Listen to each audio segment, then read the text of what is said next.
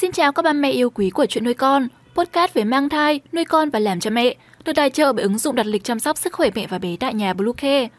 Hôm nay trong chuyên mục về mang thai, chúng mình hãy cùng nhau tìm hiểu 9 cách giúp nước ối của mẹ dồi dào và sạch trong, con tha hồ bơi lội vẫy vùng. Chúng mình sẽ trở lại ngay sau đây. Các mẹ hãy tải ngay app Bluecare để đặt lịch tắm bé, điều dưỡng vú em, chăm sóc trẻ sơ sinh, xét nghiệm và điều trị vàng da cho bé tại nhà, nhắc và đặt lịch tiêm chủng.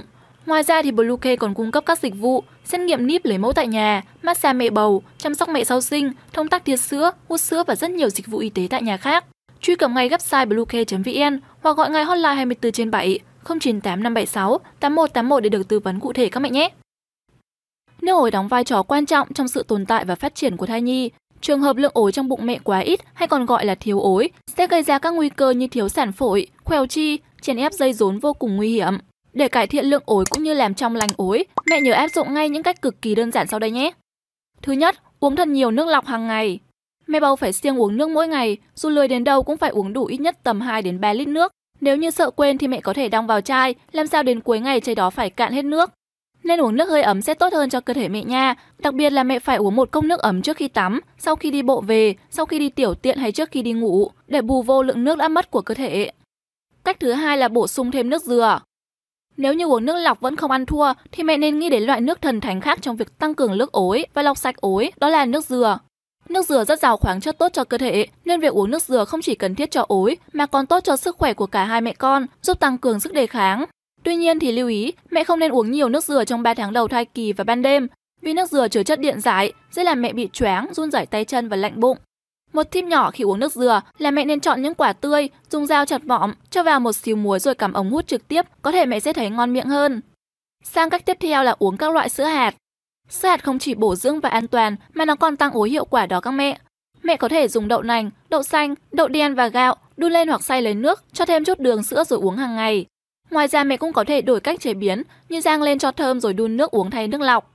Hoặc là khi nấu cơm, mẹ vo gạo xong hãy cho nhiều nước, khi cơm sôi thì mẹ lấy vé và múc bớt nước cơm ra, cho vào chén, thêm đường rồi uống cũng rất tốt. Thứ tư là uống sữa tươi không đường. Nếu không có nhiều thời gian để làm sữa hạt, mẹ có thể thay thế bằng việc tăng cường uống sữa tươi không đường. Rất nhiều mẹ đã thử cách này thì thấy lượng ối tăng lên đáng kể, bên cạnh đó thai nhi cũng tăng cân nhanh nữa đó mẹ ạ. Thứ năm là uống nước ép các loại trái cây mọng nước. Mẹ hãy tăng cường ăn và uống nước ép các loại trái cây mọng nước nhiều vitamin như cam sành, chanh, bưởi, quýt, nho, dâu, dưa các loại, cà chua. Nước ối sẽ tăng lên nhanh chóng mà cơ thể cũng lại khỏe khoắn tươi trẻ cực kỳ. Thứ sáu là bổ sung rau củ quả. Mâm cơm hàng ngày của mẹ bầu phải có nhiều rau củ quả, đồng thời siêng ăn các món canh, nộm salad và dưa chuột. Nó vừa tốt ối mà còn ngăn ngừa táo bón rất hiệu quả. Thứ bảy là uống thêm nước mía, nước lá vối và nước luộc rau củ. Mẹ cứ thay đổi các loại nước để đỡ ngán và uống thường xuyên trong ngày. Tất cả các loại nước này đều lành tính nên uống nhiều cũng không thành vấn đề. Tuy nhiên, mẹ nên lưu ý những loại nước nào quá ngọt và nhiều đường thì nên uống vừa phải vì chúng dễ khiến mẹ bị tiểu đường thai kỳ đấy. Thứ 8 là uống nước điện giải và chuyển nước biển. Nếu mẹ muốn nhanh chóng cải thiện ối mà lười, ít có thời gian thì đây cũng là một giải pháp khá tiện lợi. Mẹ có thể mua một gói bột điện giải về pha nước uống hoặc đi truyền nước biển và vitamin cho cơ thể. Và cuối cùng là nhớ tư thế ngồi phải đúng cách, dễ thở cho cả mẹ lẫn con. Bà bầu nhất là những mẹ bị thiểu ối đang trong quá trình tăng ối thì nên chú ý đến tư thế nằm, ngồi, đi đứng để con trong bụng được thoải mái. Lời khuyên cho mẹ là nên đi lại nhẹ nhàng, nằm nghiêng sang trái, tránh nằm ngửa, nằm sấp, tránh ngồi không đúng tư thế để em bé trong bụng thoải mái và dễ thở hơn. Hy vọng những chia sẻ trên đây sẽ đem đến cho mẹ những thông tin hữu ích để thai kỳ khỏe mạnh. Postcard hôm nay xin được khép lại tại đây. Chúc mẹ sẽ có một ngày thật vui vẻ. Xin chào và hẹn gặp lại.